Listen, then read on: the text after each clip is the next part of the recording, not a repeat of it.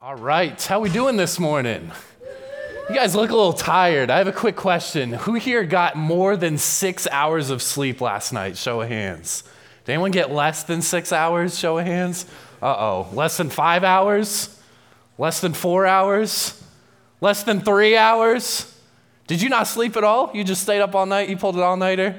All right, well, we're going to have to pray for your cabin leader later. But yeah, I'm super excited to be with you guys this morning. I know we're tired. It's 9 a.m., but we have a super important message that we're going to be diving into today. And we're going to talk about some heavy stuff. It may feel a little heavy for this morning, but I know that God has a purpose for having you here. And I believe that this is a message from God's word that you really need to hear, and it's really important for us to unpack together. So eventually we're going to be in Ecclesiastes chapter 2 today, but I want to begin with an opening illustration once again. And this is an illustration I've heard many pastors use before, and it's been very influential in my life, and so I wanted to pass it along to you guys as well, but it revolves around something called the monkey trap. All right, the monkey trap. I'll put an image on the screen so you can kind of visualize what's going on here as I explain it. But there's this old tale that this is how people would seek to, like hunters would trap monkeys in the jungle. And so what they would do is they would get this jar, right? And it was uniquely constructed, like the one that you can see on the screen. And they would put the monkey's favorite food in this jar, whether it was a banana or some seeds or nuts or whatever it was, and they would leave it out. And so the hunters would kind of place this trap in the middle of the jungle, and sure enough, the monkeys would come along. They would see, you know, let's say it's a banana that's at the bottom of the jar there, and the jar was uniquely designed so that the monkey could reach his hand in and grab the banana.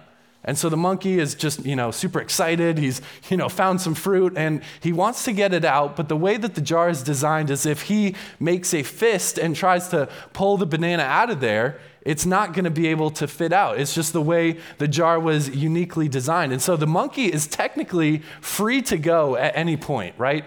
Like he can just drop the fruit and, you know, pull his hand out, and he could go on with his day and look for another tree or something. But what they discovered is that they would get so consumed by what was in the bottom of this jar, and they would not give up trying to let it go. And so sure enough, hunters would travel through the jungles, and they would find monkeys just, you know, stuck in this trap, and they would be able to catch them just by using this simple tactic. And so here's the point of the illustration. Here's where we're going this morning. There are things in life that we want to hold on to so tightly to, but we don't realize they're leading us directly into danger. I'm going to say that one more time. There are things in this life that we want to hold so tightly to, but we don't recognize they're leading us directly into danger. You see this throughout Scripture. We're going to see it in Ecclesiastes 2 this morning, but let me back up a second and go to the beginning of the Bible. I'm not going to make you turn there. Keep flipping to Ecclesiastes 2, but in Genesis chapter 3, this is the story of Adam and Eve, right? Most of y'all have heard of Adam and Eve before. Yep, they were the first male and female created by God. When Adam and Eve were in the garden, when God created them, there was no sin in the garden at first, right? All things were perfect because it was sinless. They had this unique relationship with God where he was present with them in the garden. And God gave Adam and Eve one command, right? You've probably heard this story before, but the one command that God gave to Adam and Eve was, don't eat fruit from that one specific tree. But if you were to study Genesis 3, you see that something happens in that story, right? Satan shows up in the form of a serpent, and he starts to tempt Adam and Eve. He starts to talk to them and say, did God really say you couldn't eat that fruit? Satan starts to just whisper lies to them. He's saying, you know, is God really saying that to you? Is there a reason he said that to you? Satan kind of puts all these lies in their heads in Genesis chapter 3, and I want you to see what it says in Genesis 3:6. This verse is going to be on the screen. It's pretty important. It says, when the woman saw that the fruit of the tree was good for food and pleasing to the eye and also desirable for gaining wisdom, she took some and ate it. And she also gave some to her husband who was with her, and he ate it. So the interesting thing in Genesis chapter 3 is that Adam and Eve knew that they were commanded by God to not eat that fruit, yet it still looked pleasing to the eye.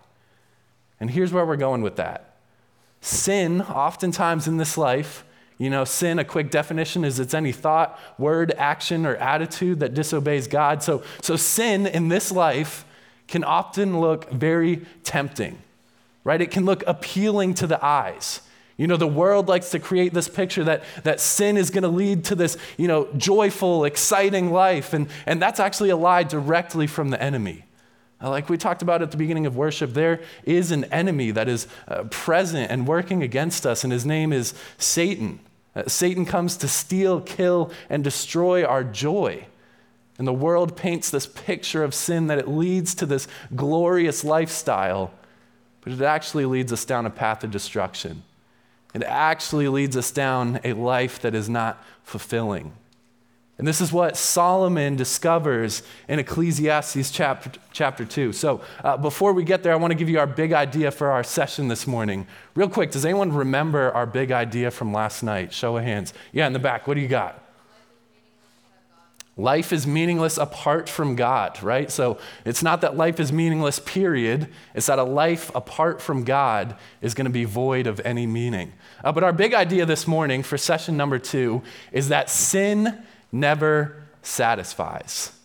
It's just 3 words. Sin never satisfies. In the garden with Adam and Eve, they discovered that it was destructive. It led to sin. Because of Adam and Eve in the garden, we are now born into sin. And we look out onto the world and we see so much sinful activity taking place. And in Ecclesiastes chapter 2, Solomon is going on his journey to discover meaning and purpose in this life. And he tries everything. I mean everything. We're going to get to that in a second. But Solomon tries all these different things to discover this joy-filled purpose life. And he discovers that when he tries to do it apart from God, it doesn't lead towards anything.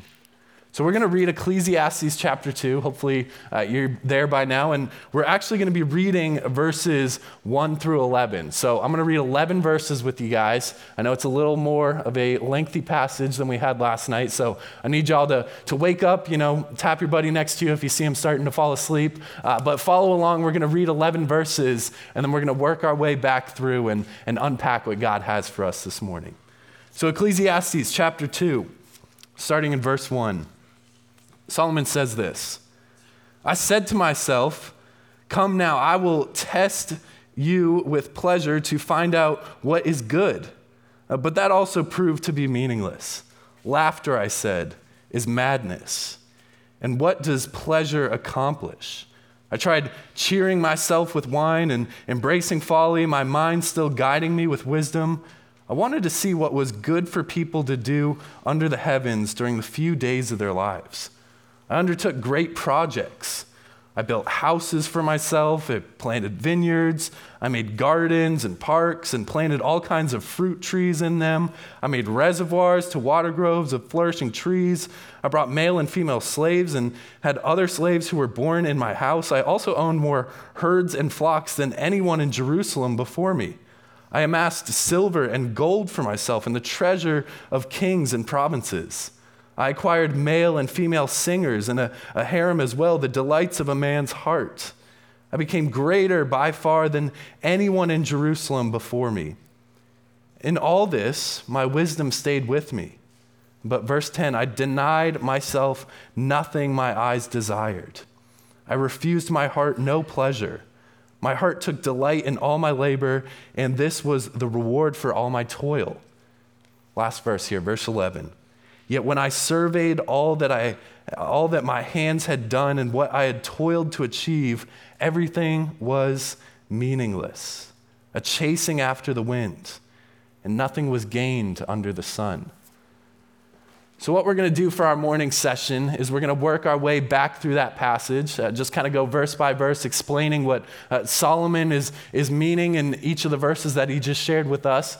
And so one of my goals when I'm up here to teach is that I always want to just make things super clear, right? We don't want to seek man's wisdom, but we want to seek God's wisdom. And so I want to just stick to Ecclesiastes 2 here and go verse by verse and just see what the Lord has for us as we study it together. So starting at verse 1, if you look back down at the text, what you will discover is that Solomon is setting out on a journey to find joy and satisfaction in this life, right? You can see it right there in the passage. Solomon says, I'm going to test pleasures to find out what is good.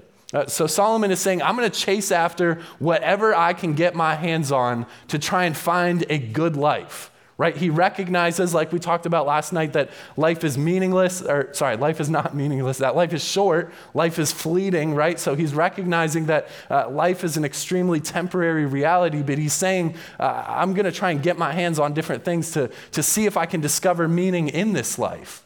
And so in verses 2 and 3, if you look back down to the passage, Solomon tries to distract himself from the meaningless. One of the things that you see in verse 2 is that Solomon says, I chased after laughter, and I actually discovered that laughter is madness. And that's kind of a strange phrase, right? Laughter is madness. Maybe it makes you think of the Joker or something. But basically what Solomon is doing here is he's saying that laughter, you know, if that's all there is to life, what does it really accomplish at the end of the day? And we all love to laugh, right? We all love to, you know, tell good jokes and enjoy the company of others. And I don't think the Bible is speaking against that at all, because actually in Ecclesiastes chapter 3, Solomon says there's a time for laughter and there's a time for weeping. So he's saying laughter has to have its proper place. But one of the things I think that laughter can do is it can actually distract us from thinking deeply about some things that we need to think deeply about. And so Solomon is trying all these different distractions and discovering that distractions keep him from thinking about what God has for him. And that's one of the reasons I love camp so much, because we get to get away from the distractions, right? Like, isn't it good to just be at camp and be with other believers and get to interact with them face to face and not be so consumed by our screens? But another advantage to a camp is that we get to put some of the distractions aside. And we get to come to God's word together this morning and think deeply about the things that he has for us. So Solomon in verses 2 and 3, he discovers that distractions aren't actually helpful. Let's look down at verses 4 through 8 now. Verses 4 through 8, Solomon discovers that owning lots of stuff doesn't satisfy. If you were to read back through verses 4 through 8, you would find that Solomon acquired so much stuff in this life. Like, he was ultra rich. Look at the things that he acquires. He says he has houses, he has gardens, he has parks, he has fruit, he has herds, he has flocks, he has silver, he has gold, he has entertainers. He acquired all the delights of a man's heart. Yet once again, though he had everything, he discovered it wasn't enough. And I want us to think in terms of today, right? I want you to picture with me, who are some of the most powerful, rich people in our society today? You know, maybe you're thinking about people who own some different companies.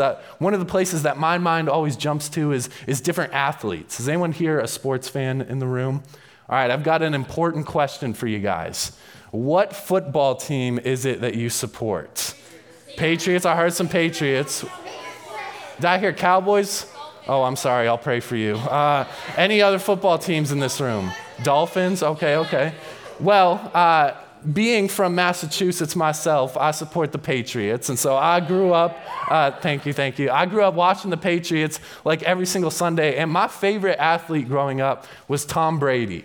Right? I still think he's the GOAT. You know, he has 7 Super Bowls. I enjoyed just watching him play on Sundays. And this dude, you know, throughout the early 2000s, he was like at the height of fame and popularity, right? Like, he was like bigger than I think Patrick Mahomes is right now. So Tom Brady, you know, he had Super Bowl trophies, he had league MVPs, he had $1 million contracts just flooding into his bank account. And yet there's this interview that you can find from after he won his third Super Bowl, where he's on an episode of 60 Minutes, and he has a very interesting quote to say, and I want to share it with you guys today. It'll be on the screen too, but he was saying this. He says, "Why do I have 3 Super Bowl rings and still think there's something greater out there for me? I mean, maybe a lot of people would say, hey man, this is what it is. I reached my goal, my dream, my life. But I think there's got to be more than this. I mean, this isn't it. This can't be what it's all cracked up to be. I love playing football and I love being quarterback for this team, but at the same time, I think there are a lot of other parts about me that I'm trying to find." What I think this quote reveals is that we all have a God-sized hole in our hearts. That we're all searching for something. And what he's saying in this quote is, I had the fame. I had the Super Bowl trophy, the Super Bowl rings. I had millions of dollars. And yet for some reason, my life still felt incomplete. And I think Solomon is saying something similar in verses 4-8 there. Solomon's saying, I acquired all the riches of the world, and yet still it felt like I was missing something. And Jesus talks about this a lot too. Jesus talks about this on the Sermon on the Mount in Matthew chapter 6. He says, don't store up for yourselves treasures on earth where moths and vermin destroy and where thieves break in and steal, but store up for yourself treasures in heaven where moths cannot destroy and where thieves can't break in and steal. For where your treasure is, there your heart is also. You see, Jesus in the Gospels, he challenged us to think with an eternal perspective as well. He challenged us to realize that there's more to life than just this physical, material stuff, right? There's other things that we ought to be focusing on. If you go back down to verse 9 in Ecclesiastes chapter 2, Solomon is going to discover that climbing up the social ladder doesn't satisfy. In verse 9, Solomon says, I became greater by far than anyone in Jerusalem before me. So what Solomon is saying there is like, I basically became like the best king ever, right? There was no one before me that was greater. I had more stuff than all of them. I was a better king than they were. And so Solomon's saying I was the best king that Jerusalem had ever seen. He was the greatest there ever was, yet he achieved all this, more fame than anyone. And once again, in verse 9, he is saying that too is empty. And the same can be true for us, right? We strive to make ourselves look better than other people. We're constantly comparing ourselves to others. But when we get caught up in that comparison game, what we find out is that once again is empty. So emptiness in all the things of the world. Verse 10 of Ecclesiastes chapter 2, Solomon discovers that sin doesn't satisfy. You know, he uses this phrase here, and I want you to look down at the text. Solomon says, I denied myself nothing my eyes desired, and I refused my heart no pleasure. You know, Solomon is saying, I chased after whatever I wanted. I chased after sinful desires. The same is true for us when we're apart from Christ. We're going to chase after sinful things. They're going to look appealing to us. You're going to walk down the hallways of your school and you're going to see other people that are participating in different activities that deep down you know are sinful. You know you shouldn't be participating in those too, but the enemy likes to tempt us and think that is the way to live. But we got to take a step back and remember what God's word says. There's so many specific instructions in Scripture about fleeing from sin. I love what 1 John chapter 2 says. John writes, do not love the world or anything in the world. If anyone loves the world, the love of the Father is not in them. For everything in the world, the lust of the flesh, the lust of the eyes, the pride of life, comes not from the Father, but from the world. The world and its desires pass away, but whoever does the will of God lives forever. Right? So John in 1 John chapter 2 is saying, don't love worldly things. The worldly things are going to pass away, but there is an eternal life that awaits us. The last verse in Ecclesiastes chapter 2 that we're going to discuss this morning is that Solomon discovers that the things we tend to chase after are once again meaningless.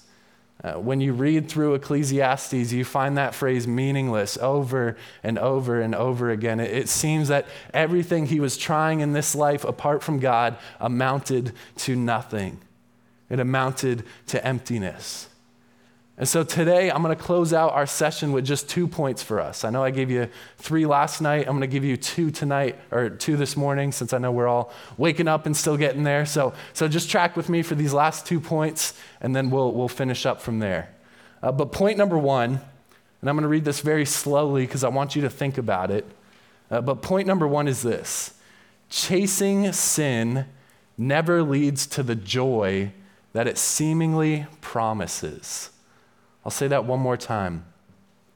Chasing sin never leads to the joy that it seemingly promises. Chasing sin never leads to the joy that it seemingly promises. So sin has this tendency to tempt us to think that it is a good and fun path for life. Right? You may look out on other people at school and think that they are living their best life, think that, you know, the things that they're doing means that they have an awesome, amazing life behind closed doors. But once again, that is a lie from the enemy. And a theme verse that I've just been mulling over in my mind as I've been preparing all of these messages is John 10:10. We've talked about it during our time of worship for each session we've had so far, but in John 10:10, Jesus offers some very important teachings. Jesus says that there is an enemy. Jesus says in John 10:10 that the thief comes only to steal, kill, and destroy. So what Satan wants for us is to steal our joy. Sin wants to steal our joy. Sin seemingly promises joy. But in reality, the thief comes only to steal and kill and destroy. And oftentimes we start to convince ourselves that sin isn't a big deal, right? We can say things like, well, everyone in the class is cheating and, you know, they don't seem to get caught, so would it be a big deal if I tried to cheat on that test too? We say things like, I know this show is terrible for me to be watching, but it seems like everyone else in my class watches this show, so I think I might just try to watch it too. We say things like, everyone else in my school has a boyfriend or girlfriend, so I'm just going to settle for whoever and do whatever. We fall into these mindsets, but the important principle to be reminded of is that when the Bible calls something sin, it is sin, right? God's word is very clear. There's no debate with God's word. Remember, this is where we get wisdom from. And this is very important. I want you to lean in for this right here. God is not the no fun police. If God calls something sin, it's because it's bad for you. It's because it leads to a road of destruction. It's because it leads to a life filled with shame and guilt. And so God is not calling things sinful because he doesn't want you to have a fun life. It's actually the opposite. God is calling things sinful in his word because he wants to protect you. He wants to protect you from the evil things that Satan is trying to do to lead us down a dark path. But the second half of John 10:10 is Jesus said, I have come that they may have life and have it to the full. Jesus says, I have come so that you may have life abundantly. Jesus is not the no fun police. There is an exciting life in Christ for you. Jesus is the life. He is the eternal life. But when you are walking in your purpose in Christ, it also leads to a powerful, meaningful life that we have right now under the sun. We get to have a relationship with the God who created the heavens and the earth. That's amazing, isn't it? A life with Jesus is a life that leads to joy. I want you to know that this morning. Here's point number 2. Here's where we're going to close out our session tonight. Point number 2 is not only does sin never satisfy, but sin has separated us from God. I see a lot of you writing that down, so I'll read it one more time. Not only does sin never satisfy, sin has separated us from God. So not only does sin lie to us and tell us that it's going to lead to a really good, joyful life, not only does sin lie, but sin has also separated us from God. And in the book of Romans 3:23, it says that for all have sinned and fallen short of the glory of God. So everyone in this room, myself, you guys, everyone has done things that have disobeyed God in our thoughts, our words, our actions. We've all disobeyed God. And sin is not something that just hurts us in the short term, but God must punish sin. And the last verse I'll share with you this morning is Romans 6:23. And I know I've shared a lot of verses, but this is one that's really important for you to know. Romans 6:23 says, "The wages of sin is death, but the gift of God is eternal life in Christ Jesus our Lord." You know, the result of sin is separation from God. Our God is holy. He is perfect.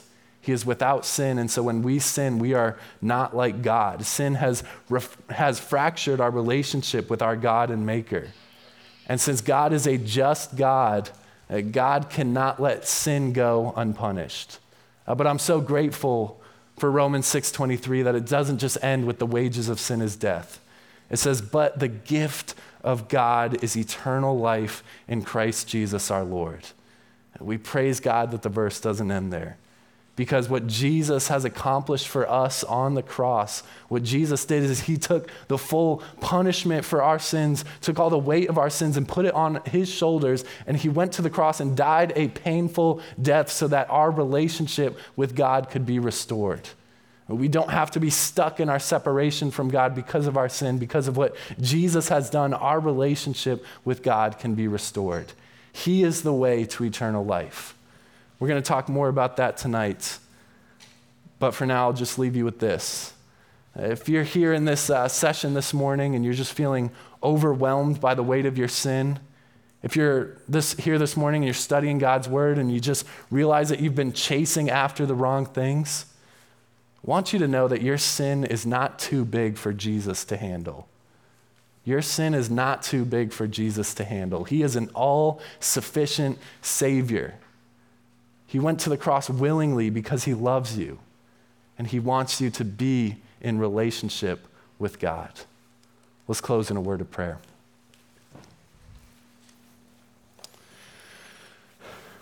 Dear Heavenly Father, we thank you that you are a God who has given us your word. We thank you for the wisdom that we can find in your word. God, help us to remember that when you call something sin, you're trying to protect us, God. You're not trying to lead us to have this sad life where we don't get to do things or enjoy things. God, you're trying to protect us from destruction. So thank you for the instructions that we find in your word. Jesus, I thank you for what you said in John 10:10, that you have come so that we may have life and have it to the full, have it abundantly. Thank you for the forgiveness that you offer us so freely, Jesus. Thank you that our sin no longer has to separate us from God when we turn to you and ask for forgiveness. We thank you so much for who you are and all that you've done for us. And it's in Jesus' name that we pray. Amen.